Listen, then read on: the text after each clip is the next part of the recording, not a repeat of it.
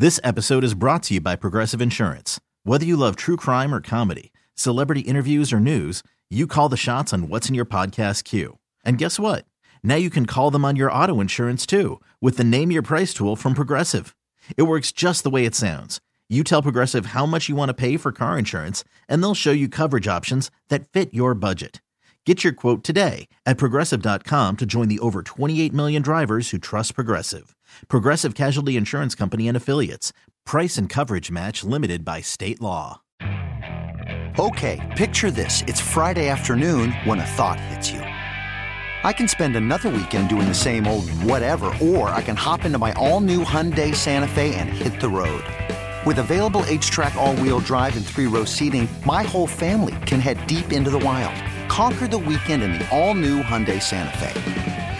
Visit HyundaiUSA.com or call 562 for more details. Hyundai, there's joy in every journey.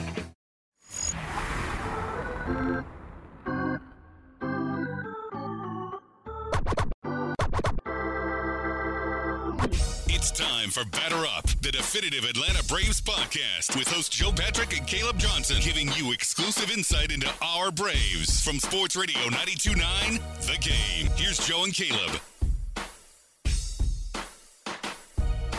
Welcome into Batter Up on this Monday, April the 4th, or April 11th, I should say. You know, that's what I get, Joe.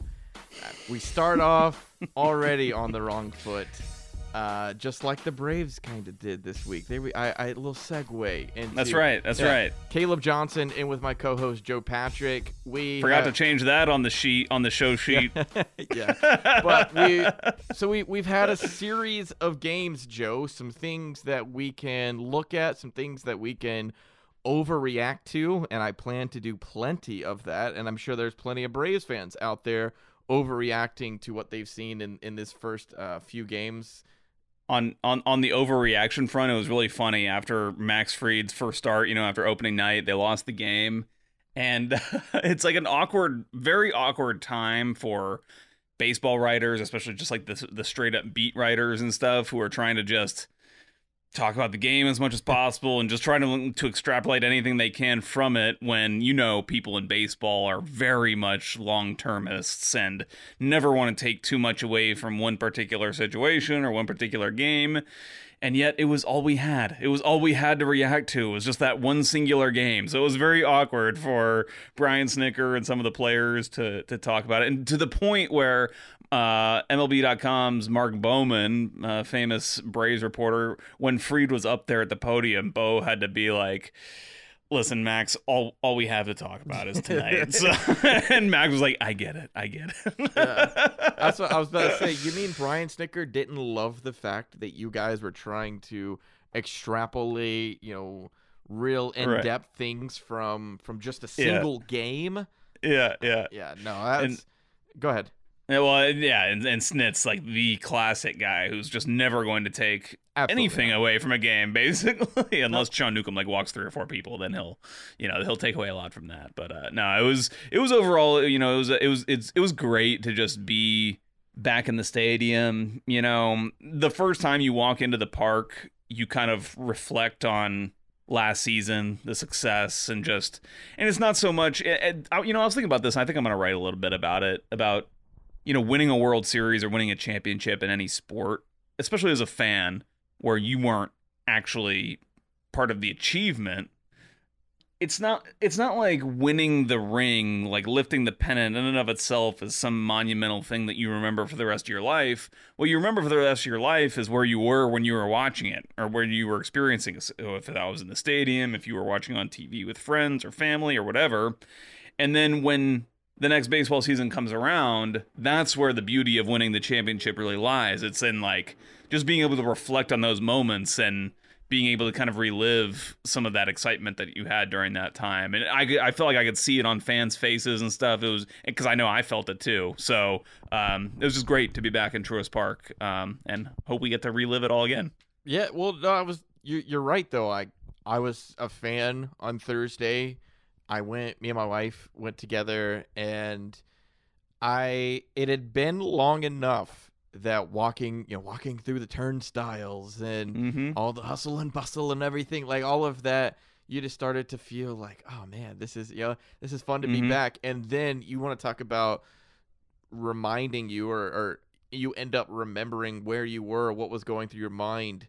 It was the, the like tribute videos that they had before they Mm, introduced yeah. the teams. Those were great. Yeah, that that remind you of oh, that's right, that did happen in that game in that moment that led them from the Brewers to the Dodgers to the Astros, you know, to winning a World Series. All of that, uh, it it it just it felt special again.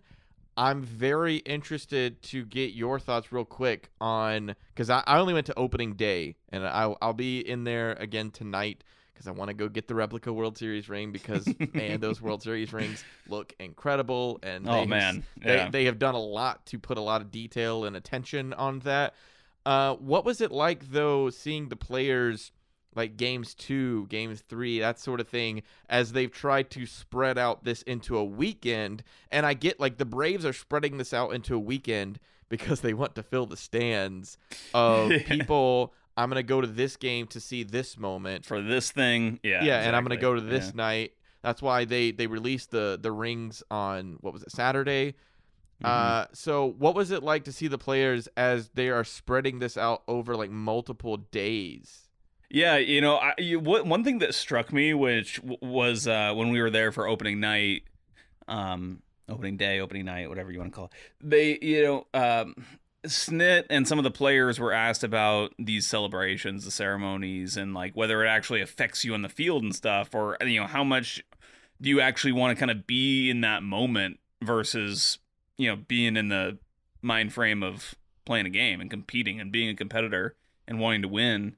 And I thought it was interesting. I didn't kind of didn't expect this, but you know, Snit kind of led the team in this way, and he was like, "No, I, I want them to really enjoy it and just like and and reflect and be reflectful, you know, reflecting and and remembering back and all that stuff, all the kind of sentimental stuff. I, I would have thought maybe he would have been more of a hard liner of like, you know, don't don't get too distracted. Yeah. You know, keep your keep your mind on the game. That's how my, It- my dad would have been. Yeah, it's well, it sounds it sounds so anti Nick Saban and anti Yeah, Bill exactly. Belichick, who are like, Exactly. it's a new year, you haven't earned anything. Ex- Uh, exactly. But I I think I do understand a bit of that thought process of like, do you you, you see how good this feels?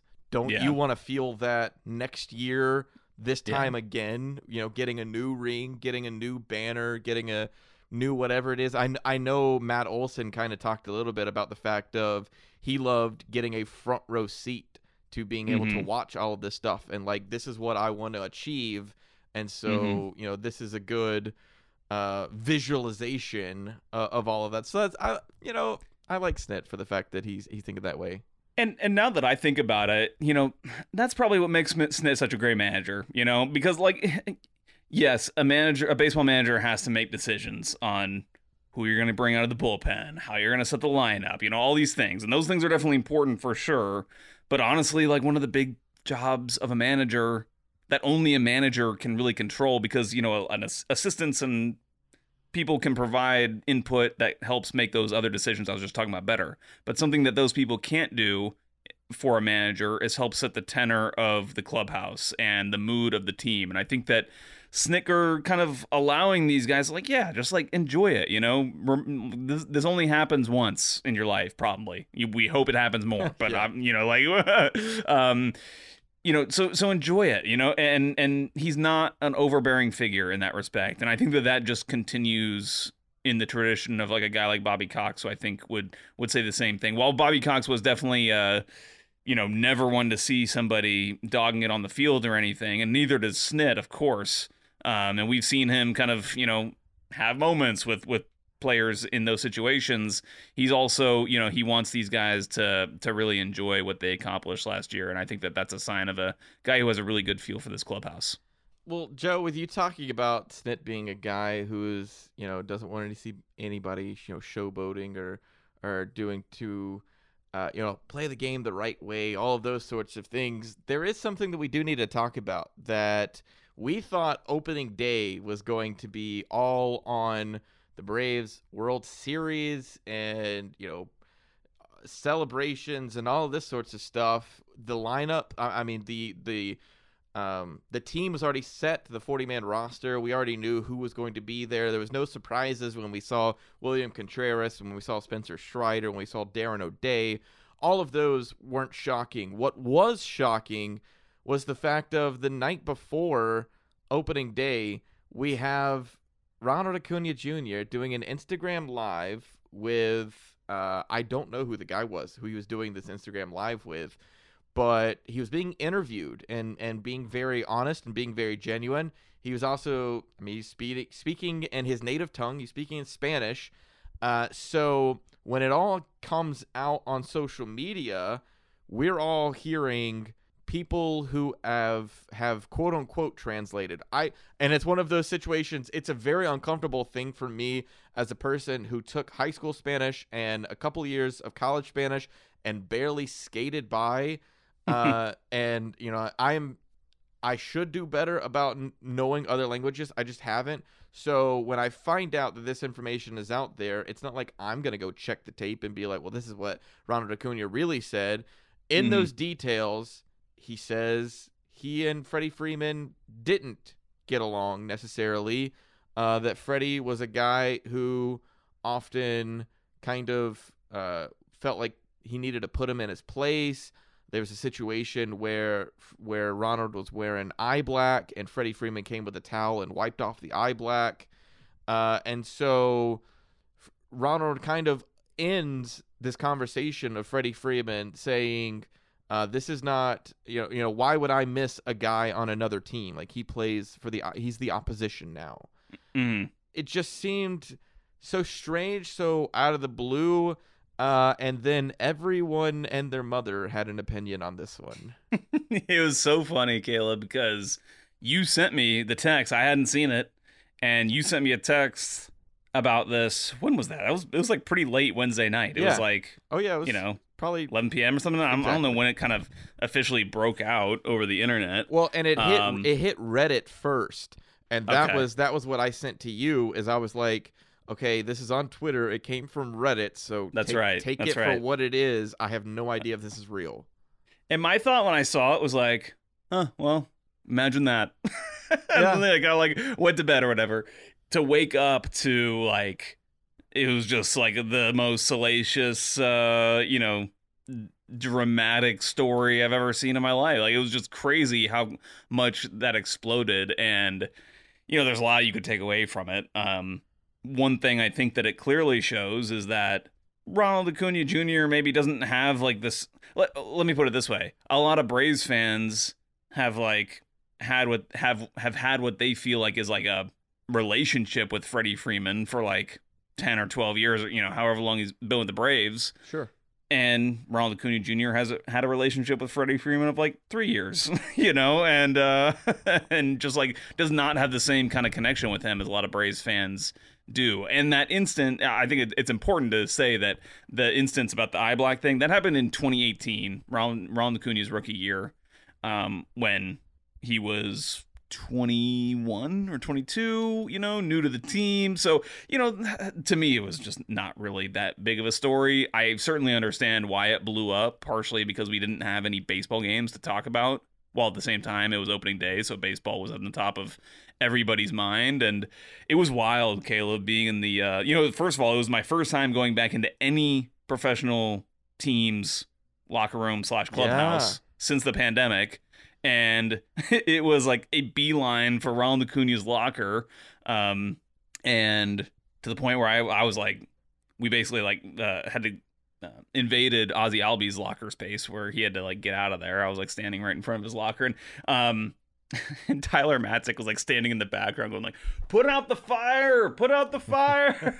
like just having a total joke about it. The whole Yeah. team thing knows that this is just like this crazy fan-driven, overblown thing, and um, but and Ronald didn't really change his story. He kind of said like, I think he was kind of trying to like misunderstand the questions and not really kind of answer some of the questions super directly but he certainly didn't go back on anything he said as far as i can tell and you know i just i just hope the story's over but Well, I think there are some things that I kind of wanted to dissect about it is just the fact of I heard on the one hand people talking about, hey, you know, this just further proves that you don't always like your coworkers. Sure. Completely understandable. Absolutely, you know, I I mean, me and Caleb don't like each Yeah, other, yeah. for, as, for example. but but no, legitimately, like, but I don't like everyone at our radio stations. It's not like I dislike anyone, but wow, wow. Hey, it's no, I know. you know, it's you're not, you're not friends. You're Yeah. not friends with like you don't hang out in your free time with all your coworkers. no, um, you know, I mean, Mike Bell isn't inviting me to Las Vegas with him. It's just, you know, it's it, it is what it is. But I think the problem that I had with with all of this coming out is Ronald Acuna kind of did two things. Uh, a, he made this a story. It did not have to be a story. Uh, Mhm. he was asked about, "Are you going to miss Freddie Freeman?" Could have made that pretty brief.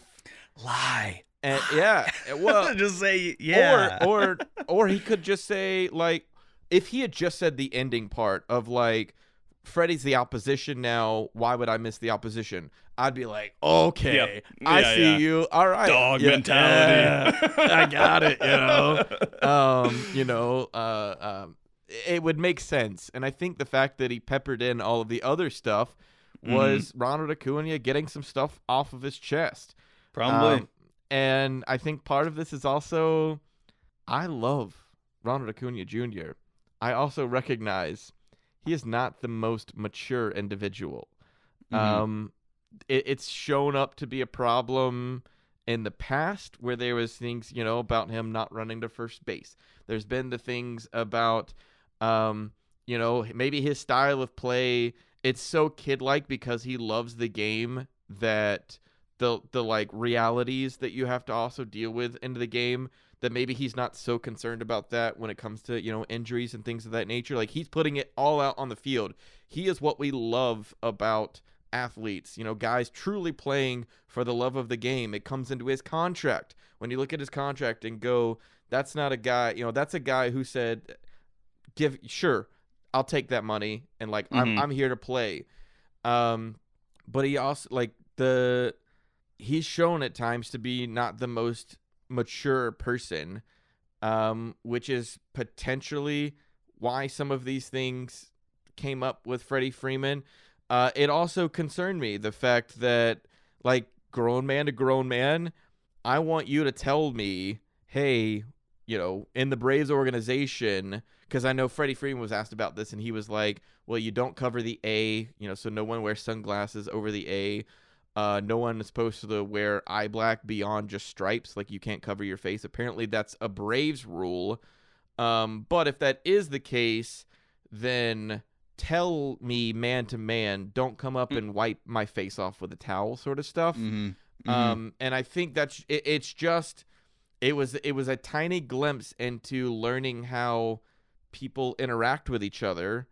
Um, and maybe and I, I said this, I think it's also this whole situation with Freddie Freeman and his decision to go to the Dodgers and all of the other information that's coming out. It's kind of making us realize that he is a human being and not this golden child that Braves fans had had kind of put him on this pedestal and now he's kind of falling back down to earth and I think it's a, a lot for for Braves fans to take in and so everyone is trying to kind of have an opinion about the matter.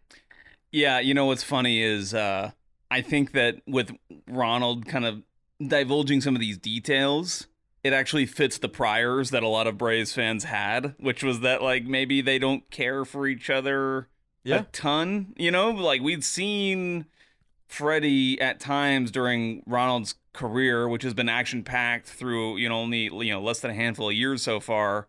Um, you know, maybe not like kind of like come to his defense during some of the times when he's been in the firing line for some things, whether Acuna caused them or not. Um, obviously, one of them that yeah, there was a screenshot that Yeah. I think one of one of your buddies had had had snapped that you sent me was uh, when Acuna got hit against the Marlins, uh, and Freddie was just like very nonchalantly standing there, just like not participating. Yeah, he's in the well, background like leaning Yeah. against his bat just like yeah, while the know. rest of the team's kind of out there. Yeah. Um, and there was also an instance, uh, I guess it was, so there was the instance where he didn't run out of the batter's box in a game against the Giants in 2019. And Freddie kind of took him to task after that game, saying that, like, that's not what we do, et cetera, et cetera. And then there was a similar incident in that playoff series against the Cardinals um, where he didn't run out or he was slow out of the box. I think he got a double or something. I forget exactly what happened in that situation. And, you know, Freddie was just like not kind of um, strongly defending, I guess, uh, Yeah. Acuna, which you don't have to, I guess, in that respect. But um, I don't know. I, I guess all this to say is that I don't think like a lot of Braves fans were necessarily shocked to hear about this. It was almost like it was more shocking for national media, and um, it was almost like more of a surprise for a lot of people in the national media that helped really amplify the story in and of itself. Um, And it- and it even al- here locally. Yeah, it did one thing. It it did if you were looking for a reason to hate Freddie Freeman even more, like this gave you your fuel. You know, it's Mhm. one of those if if you were a Braves fan who was looking to be excited about the future, be excited about Matt Olson and also needed felt that you needed a reason to dislike this guy, you got your fuel. Uh, Mhm. and, and so I think that that has worked for a lot of people. And then there are plenty of people who this didn't change too much of their opinion and they looked at it as that uh you know there are there i mean there's realistic barriers why freddie freeman and ronald acuna wouldn't be best buds quite, Sure, quite absolutely. literally language being one of them Yeah, you know Yep, and, no and, doubt. and so i think it was it was just like you said it was just the shock of hey not only were they best buds but maybe they weren't the biggest fans of each other Yeah, um Yeah. and- and- I, I gotta say credit to Freddie for like taking the high road in the yeah, situation. he didn't the high road he didn't- He, yeah, yeah. He, uh, I know it's kind of funny. Like nobody, after all this, nobody like questioned uh, Freddie like wiping somebody else's Nope. face with a rag. Nope. but uh, anyway, but but Freddie was gracious even after hearing what Ronald said. This was actually after Ronald had the follow up interview in the clubhouse, which I was talking about earlier.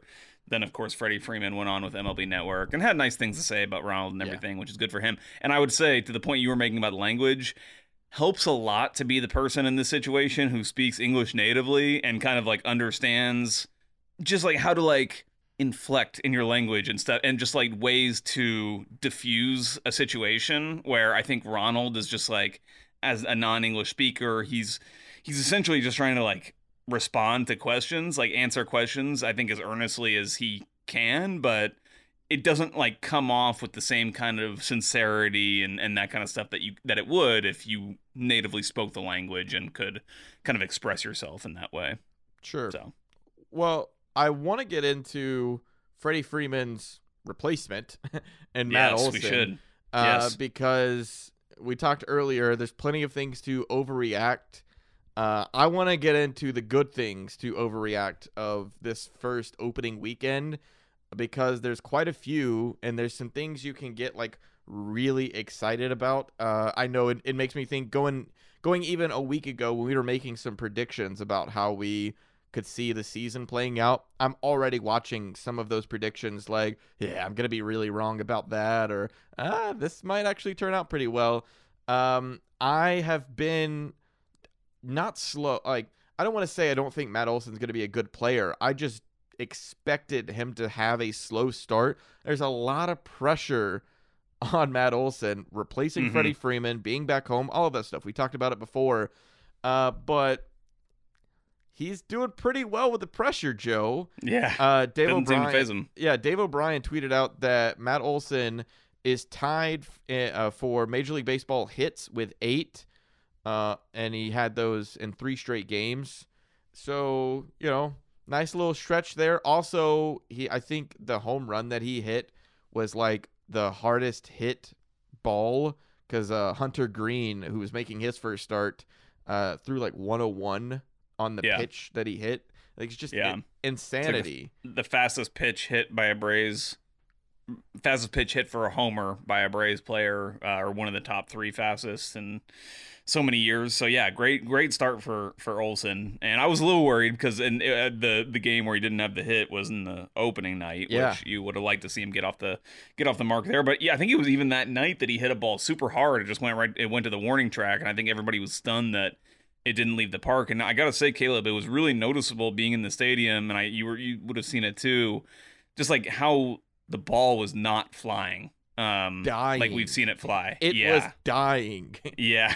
And now, Yeah. I mean, uh, wind was definitely a factor in that game. Mhm. As someone who was on the upper deck, uh, and who became very cold, and who had a wife who became very cold uh, at about the I don't know whenever the sun went down, is when it became you know it was it was very windy, got very cold, and so I wasn't that surprised at uh at how balls were dying, but also in the back of my mind, I'm still going. Hmm, what is Major League Baseball doing with the baseball? You know, like what- yeah, I know exactly. they, they, they toyed with it last year. What are they doing Yeah. now? And I think the cold probably does affect you know the flight of the ball. I know it does in golf. Um, although it didn't really seem like I mean, it was pretty chilly during the World Series last year, and the game and the balls were still flying. I don't know. I'm, I I have no idea why, but the ball was definitely not flying, which actually makes Austin Riley's homer in Game One like all the more impressive. The fact Yeah. he like that thing was not even close to being out In inside the park. The Yeah. park. yeah, it was way gone Well, um in that weather yeah and i was just I, can i can i say i just want to wrap on olson real quick which is that it was really impressive to see for me at least to see him using all fields and especially hitting the ball out to center field i was very much of the impression that he was going to be much more just kind of hook pulling everything and they do have the shift on him and, and everything but uh i just i was just really impressed with him well, I was just gonna say when it came to that first game, it was so funny because I got a text uh, from a family member after that one who was like, "What's going on? You know, what's going on with this team? Like, I already losing game one."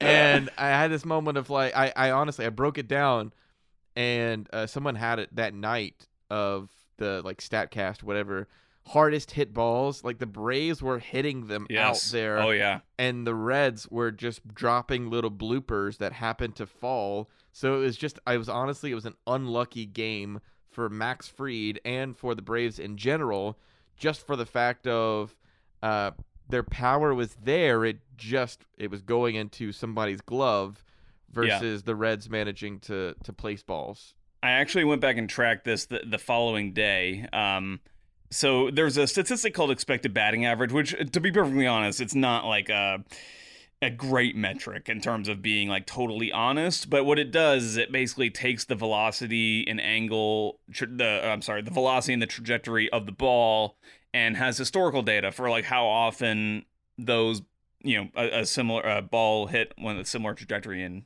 velocity would be hits. Um, and so that's called expected batting average. And in the opener, the Braves, and so the Bra- yeah the the Braves had expected batting averages. These were all outs. Expected batting averages of 340, 380, 400, 450, 550, 580, 610, 720. All outs. So that's kind of crazy that you would have that many. Yeah. Of course, with a stat like that, like sometimes you're going to hit into people's gloves. Um, but that's a lot. I mean, that's that's a lot of bad luck. And Well- Max Fried got got bad luck on the other side too. They were just getting soft contact against him, and it just was like falling in. And he ended up with a bad line. But I don't think he was that disappointed with the way he threw. Not at all. Oh, and it was so funny because then the next night you had the Braves offense showing up and it was like, Mhm. okay, now balls are are actually getting, you know, not placed into gloves. They're either, you know, we've got home runs or um, you know, guys just playing small ball and and actually scoring. Like the the offense showed up and it was funny because I had this moment of like, yeah, don't panic. There's no no big concerns here. Every everything is kind of fine when it came to the offensive end. And also, uh, Charlie Morton looks incredible now. Like what? Yeah, yeah. He lo- he's like, he honestly he looked he looked as good as like we ever we saw him at all last year. Yeah. Like it's just unbelievable how good he was in that game, and I think even more refreshing for fans and Brian Snitker and I think everybody's probably got to be feeling this is um after the game he said he just like was not thinking about the leg at all, wasn't feeling it at all, just was not even crossing his mind while he was out there, which is great. It's great to know that that injury is just totally behind him and I just continued to be amazed at a guy Yeah. who broke his leg like a four four months ago or so, five months, however long it was, and um, at age 38 is just pitching like one of the top pitchers in all of baseball. Velocity's there, spin rates there, just unbelievable. And he had a great quote after the game where he was because he had a no hitter going for a while. I forget how, exactly how long he carried it, but uh, he said somebody asked him about it, and he said, "quote I looked up and was like, oh, no hits." That's cool. and that's so like that fits his personality so perfectly of just being like, Yeah, oh, nice. yeah, yeah, just classic. And he's, I mean, he's just not that concerned about it. You know, he, he said one of the reasons why he's been able to come back from this leg injury is the fact that he considers every offseason as less like not really it's an off season in terms of you're not playing games, but it's not off season like you're not working. Like he he's he uses the off season as a chance to like rebuild his body. That's the way he described it after that game. And so for him, dealing with an injury during this time was not really um a problem because that's kind of fits right back into that whole concept of like building your body up for the season. So just a Charlie Morton is just a top professional and uh, exactly the kind of veteran you would want to be leading a young talented staff. He's not going he's he's he's a, he's a veteran, he's experienced, but he's also not cocky he does, at all. He doesn't feel like yeah, I know. You you like laugh cuz it's like ridiculous to think of him like that. He just doesn't he doesn't have any kind of expectations in terms of you know what he should be doing for the team or whatever. So it's just really refreshing to have a guy uh, like that that can pitch as well as he can. Well, and then to have it followed up the next night, Kyle Wright. I mean, this is a Yo, guy yeah. like this is a guy who was thrown into the to the World Series, and I feel like a lot of us were kind of watching the game, you know, through our uh, hands, like you know, uh, is he gonna mess up Mhm. again, Mhm. or like is this a guy who has confidence enough? Because this the and I and I saw someone saying something the other day about the fact of oh I think Kyle Wright has some of the best stuff in the Braves organization, and it was like well sh- sure, but he couldn't locate it in the past, Mhm. uh, and the confidence wasn't there. That seems to be completely changed now. Uh, and I don't know if this is something. I mean, obviously, well, once again, we're in the position of it's been one game, uh, but Kyle Wright on Saturday looked as good as I've seen Kyle Wright yeah, ever. You know, he was in like one two counts like against every batter, which is awesome because usually it's the opposite where he's like Yeah. gets behind and he's working from behind the count.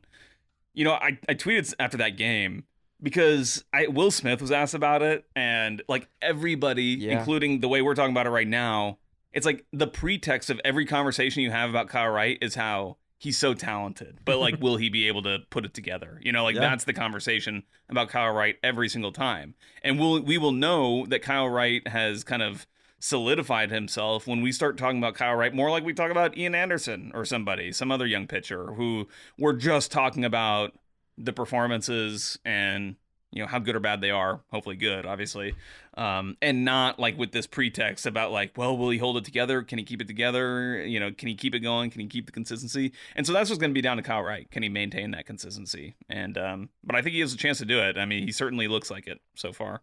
Well, let's let's throw out the bad. You you know, we were talking about the good, and you threw out Ian Anderson's name, who was a guy that I I had hoped the issues that we saw last season, especially towards the end of the season, were just kind of more blips than reality that we were having to deal with.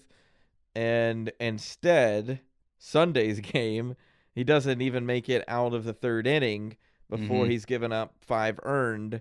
Um, or I think he got charged with five earned because some of that was Sean Newcomb, yay! uh, which that that's a that's one of those like pitching decisions that I go, it's just the first series, it's just the first Right. series, it's just the first. But but following up, uh, and and I don't know, maybe this is Snit just kind of going.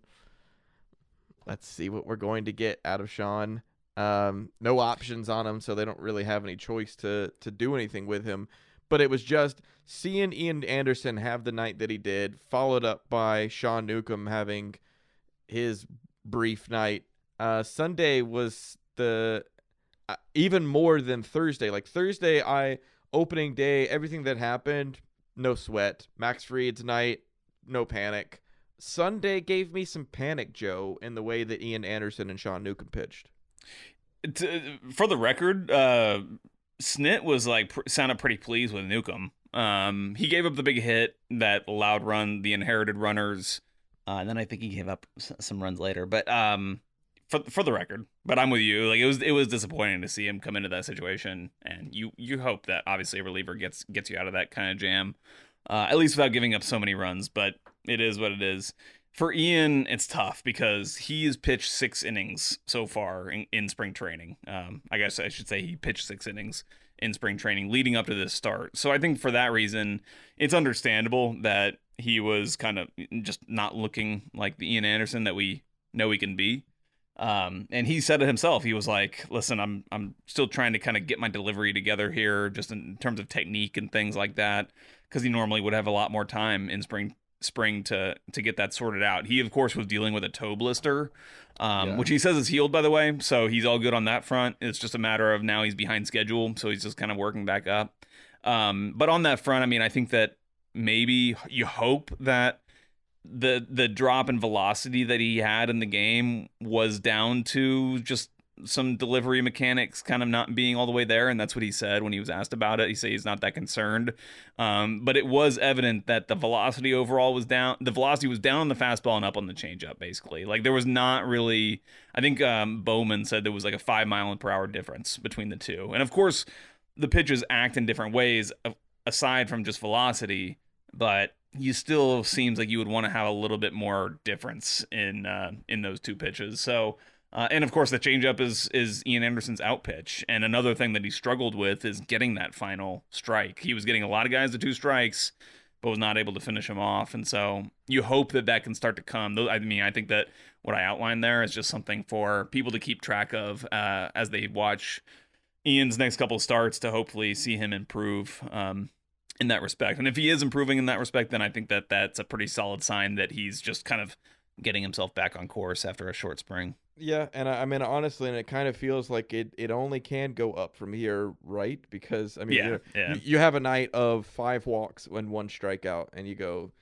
it can only get better, right? like it has to, Yeah. especially it's based on, especially based on what we've seen out of Ian Anderson previously last season. Now the postseason, I would, you know, maybe put a little caveat in there, um, but And Snit not- understood it too. Snit was like, listen, he might need two or three more starts Yeah. before we see him looking like Ian. So, and and and Ian is going to get that. Sean is not. Now, you're, you're, yeah, you're- yeah, ex- that's right. That's exactly right. Sean to Newcomb's probably pitching for his job during this month of April here. I would have to. I'd have to imagine.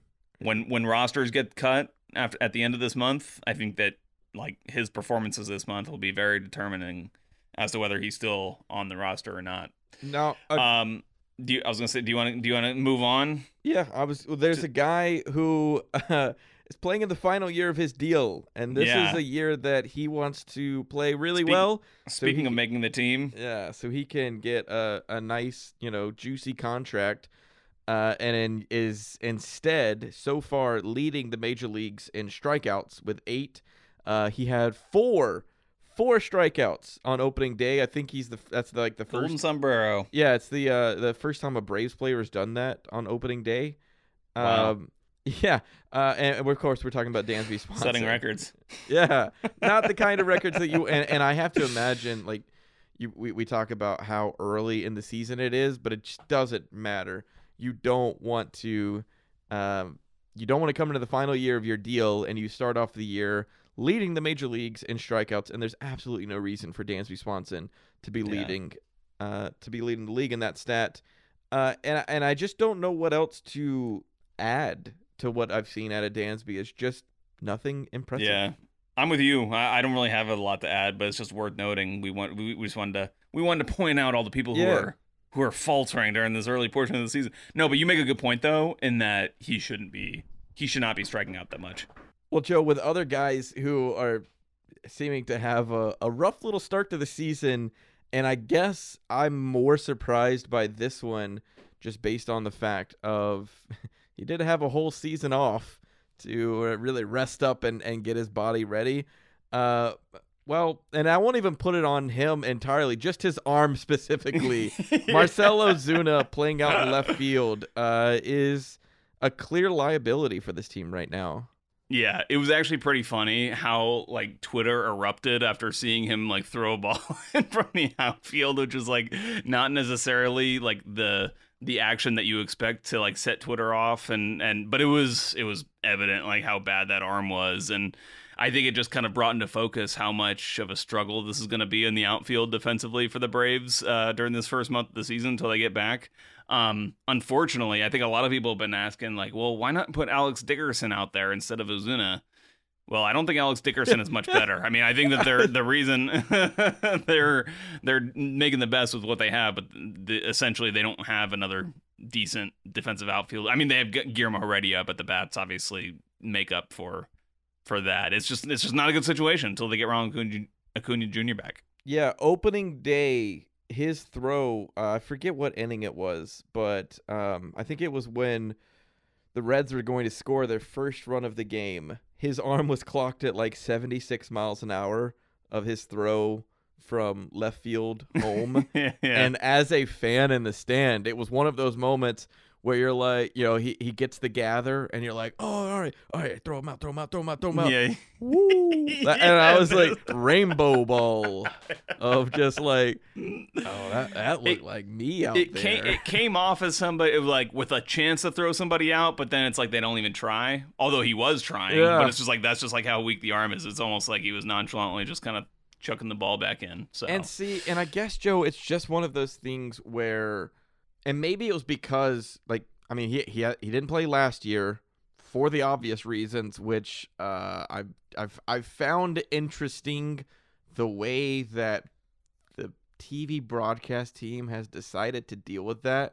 I'm not necessarily judging anyone, but uh, Marcell Ozuna was not out with an injury last year. I'll say that uh, and so it's being kind of treated like it was, you know, oh, dealing with an injury. Anyways, beside the point, uh, is the fact of in 2020, Marcell Ozuna was playing in a shortened season, and the DH existed, and he was the DH, and there was Mhm. a few games where he was having to play out in the field, and it must have just been the fact of, um, it was so rare that we were just kind of going, ah, you know, a, a game where you have a little bit of a defensive liability out in left field, not that big of a deal. Uh, but now when you're going, oh, we might have to do this for a month or Yeah. longer. Right. Mm, all right, That's Eh, that's yes. where something's yeah, got to that- change. that's where like it just like hits you like oh my gosh Yeah. it's this bad for a month because it's it's not good, and it's it's also not it's caused teams are gonna take advantage of it for sure Yeah, it's caused an issue in the lineup where, I mean, Joe, people were literally pulling their hair out on Sunday because you see Orlando Arcia uh, at the DH spot. mm-hmm. And it's just one of those moments where you're like, uh, I never want to see the DH hitting ninth. like, that's just. good point That's that's never a good sign. It's just never it's never a good sign when you're like, yeah, put him down there. Yeah. yeah, yeah it was a confusing one we got to put somebody in there, and, and I mean, thankfully, Arcia didn't make a, a complete fool of himself, uh, but it just makes you uncomfortable with the, you know, we're we're we're we're like crossing our fingers until Ronald Acuna Jr. gets back. I, ju- I just thought that that was the whole point of William Contreras. I was like certain that he was going to be the DH that day Well- because I thought that that's why he was on the roster. Until we found out that Manny Piña was hurt, Right. Yeah. and that was yeah. what that was what caused William Contreras to have to be uh, behind the plate, which is a position that we were like, oh, I didn't think he was going to do that anymore, and like I thought the whole point was Yeah. to not have him in that role anymore, and then based on need, uh, which uh, it's it's another one of those instances of I'm wondering did they know Manny Piña had something kind of lingering as they were heading into opening weekend. Mhm. Um, yeah, just a lot of It, it, I mean, uh, th- I mean, there's the added versatility you have though with a with a catcher who may not be a great defensive catcher, Yeah. but at least he can do a job for a day or something if you need a replacement. So. And he did, and he did, and, it, and it's it's one of those like that's a that doesn't concern me, you know. Is is Um, I I'll be concerned later on, and I think this is a point that I made last week, week before, of I'll be concerned if William Contreras starts playing in the field, and then all of a sudden you need him for like a game or something like that, because that's one of those you look at it from the outside and go, well, it's just a game, you know. He he can kind of do it again, but um, you get out of the habit of things, and I don't know. You you lose a game here or there, those start to add up. Uh, especially when Joe, you look at the division right now. I'm not panicking at all, uh, but you just you see you're like, oh, okay, the Mets are actually playing pretty good this first series. Can't read too much into it, um, but it's just once again, it's another one of those like something to keep an eye on. Um, as as we're we are now finally branching out of of the opening series. Caleb, I'm going to surprise you with some mid podcast episode trivia. Uh oh. When was the last year that uh, the Braves won on opening day? The last year the Braves won on opening day. I mean, I have to imagine it's been a long time because I feel like that's often been the conversation about the Braves. It wouldn't surprise me either. I mean, I would say I would say it's been a long time considering you have basically a 50-50 chance of of winning on any particular year. Yeah, but I also I guess that's just kind of been like I don't know a thing thrown around this team. Uh, I don't know. Is it one of those bad teams like 2015 or 2016? Not that old, but 2018, and they've only won once since 2015. So that that's the only time Okay. they done, like it was 2018, and the last time before that was 2015. So they don't typically win on opening day. There Yeah. you go. There, there's your, there's your, there's the end of the uh, mid podcast trivia. I just thought that was interesting. Uh, It was it was funny because you met, you mentioned the start to the season, and it's like, well, the Braves typically get swept in the opening Yeah. series like they did last year. So uh, because we talked maybe about a, maybe a split. Who knows? We could win 110 games this year. yeah. well, we talked about before. You know, usually playing like cold Philadelphia. Yeah. or yeah. you know something weird or or Washington, something of that nature. Yeah. Uh, so it's, it's never anything to get too concerned about. Of course, there there have been those moments um, of slight panic of the bullpen and you have Kenley Jansen um, making it real close. Was that was that Friday's game That when- was Friday. when Charlie yeah. threw that that Yep. yeah Kenley came Yep. and right there Everything in the was smooth inning. sailing until that. Yeah. Yeah. Um, that, you know, it was interesting, and I think Brian Snitker made a good point, which was that the shortened post or the shortened spring training probably affected the relievers the most because they were really not just able to get into a nice rhythm to start the season. And he actually said that you know because I think the Braves were able to hang on and win that game, it's probably a good thing for Kenley. Um, just like personally, for like to get in and throw that many pitches is probably good for his arm uh, at this stage in the season. So I know, despite despite the fact that it was ugly and it will not help him on the on his stat sheet, um, you know, it may be a good thing. And he's certainly the type of pitcher who will get into these kinds of jams. Yeah, well, it's also one that that you and I were talking about before we got on the podcast. Like, it is something that has happened in his past. Like, he's a guy who's had some bigger blown saves or moments of people panicking when it comes to his blown saves. I, I'd seen a, a moment last July where he had three in five days, uh, which makes you go, oh, no, no. But then you pull up his baseball reference page and you see the fact that Kenley Jansen is number two amongst amongst active closers with 350 saves, uh, and he's got also got like what a I think it's 88 percent career save rate. Yep. Like it's Yep. just insane. Which you then flip that over to last year's closer for the Braves, Will Smith, a guy who does not have near the saves that Kenley Jansen has, and has not done it at near a rate that Kenley Mhm. Jansen has. Where he's in the seventy-seven percent uh, of career or seventy-three percent, excuse me, save rate. Uh, so no need to panic, Braves fans. You know, it's one of those those those moments happen. I'm I'm sure Brian Snitker, and this is this is one of those moments that I saw and I just kind of laughed at because it's like, yeah, I'm not panicking, um, but also understanding this is the biggest risk when you gave Kenley Jansen 16 million dollars is some guys fall off a cliff And so hopefully we didn't just pay 16 million to watch Kenley Jansen do that. I don't think so. Uh, but yeah, it, it is uh, amongst the the long list of things we've talked about. You know, you need to keep an eye on is just not overreacting to Kenley Jansen's first save, uh, and realize that you know things happen and it's a it's a long season. So I think we'll be fine. Yeah, for sure. Um, one guy, I, I, think we missed him when we were talking about the highlights, but I, we really should uh, point it out because I think it is going to be. Not only was it one of the most important points over the course of the weekend, but I think when you look at towards the season, this is going to be incredibly important. And that was the performance of Spencer Strider out of the bullpen.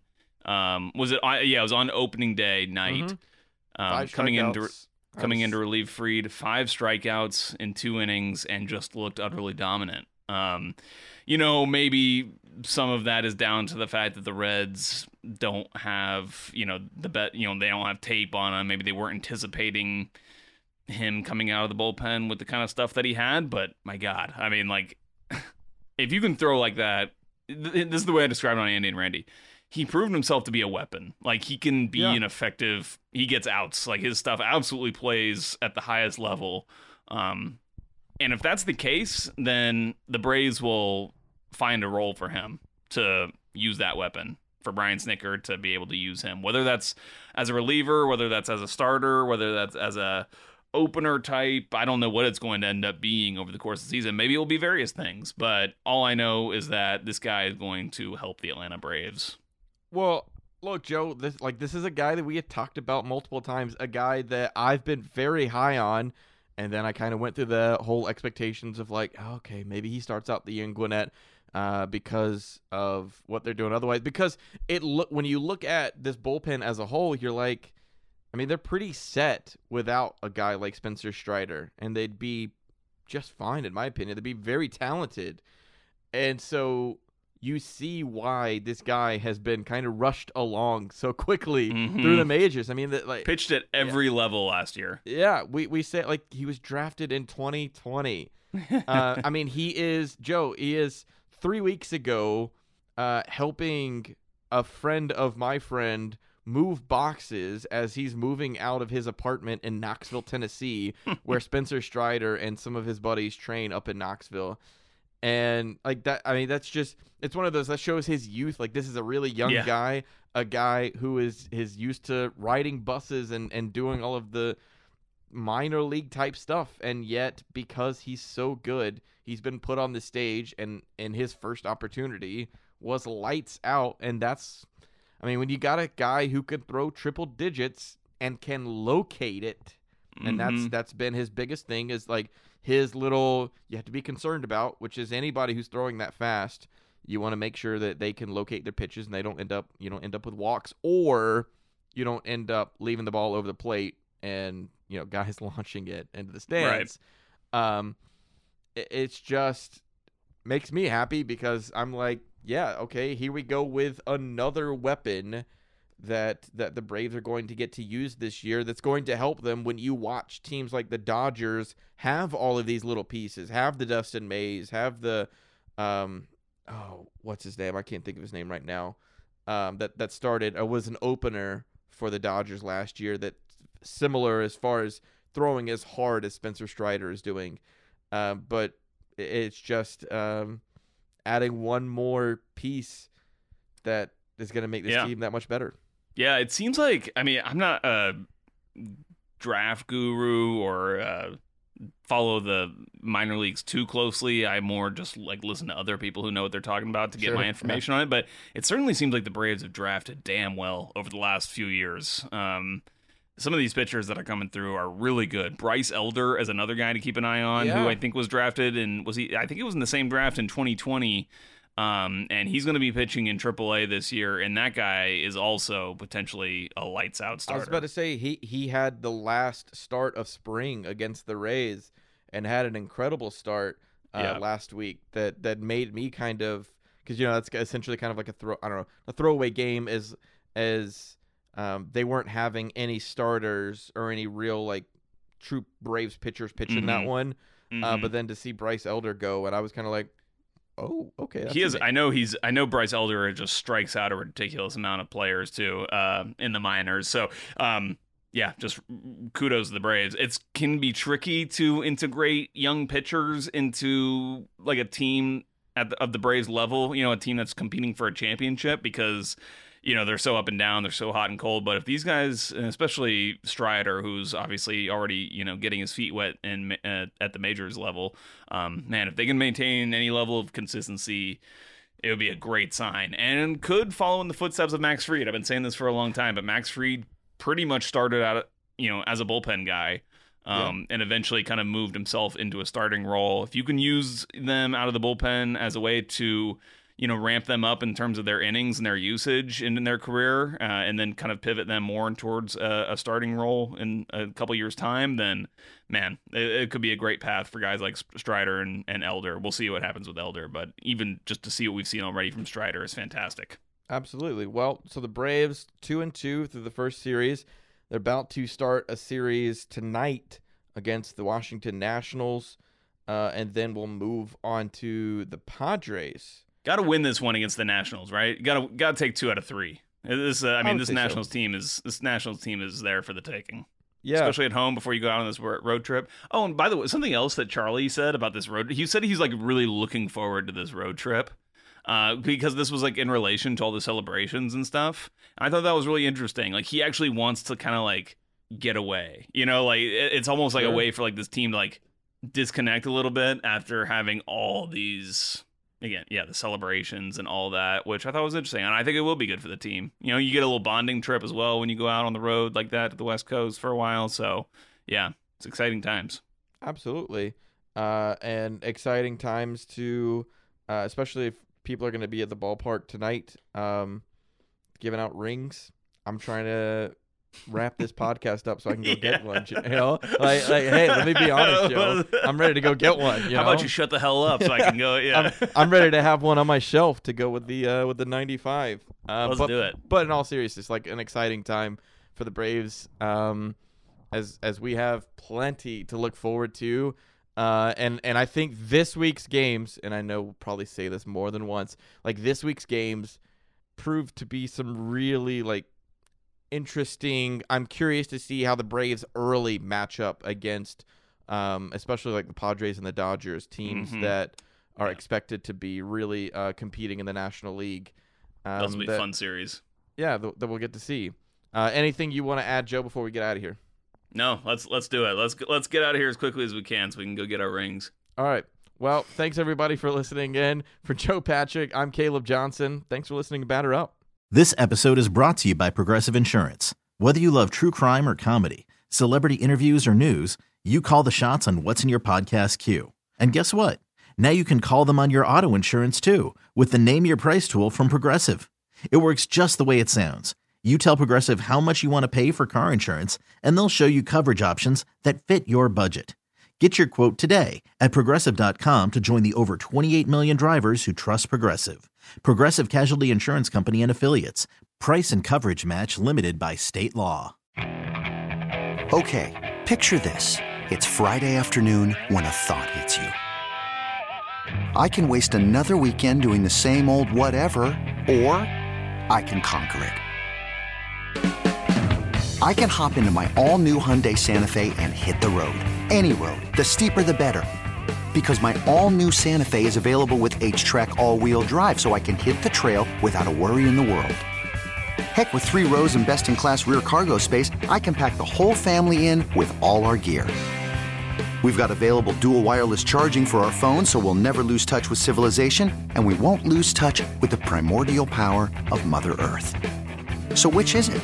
Waste the weekend or do something a little more epic? And conquer it in the all new Hyundai Santa Fe.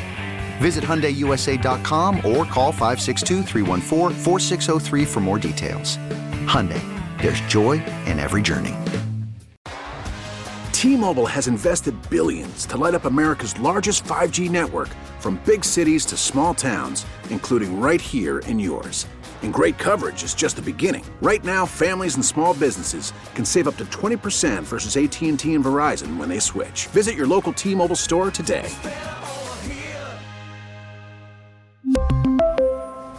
Plan savings with three lines of T Mobile Essentials versus comparable available plans. Plan features and taxes and fees may vary.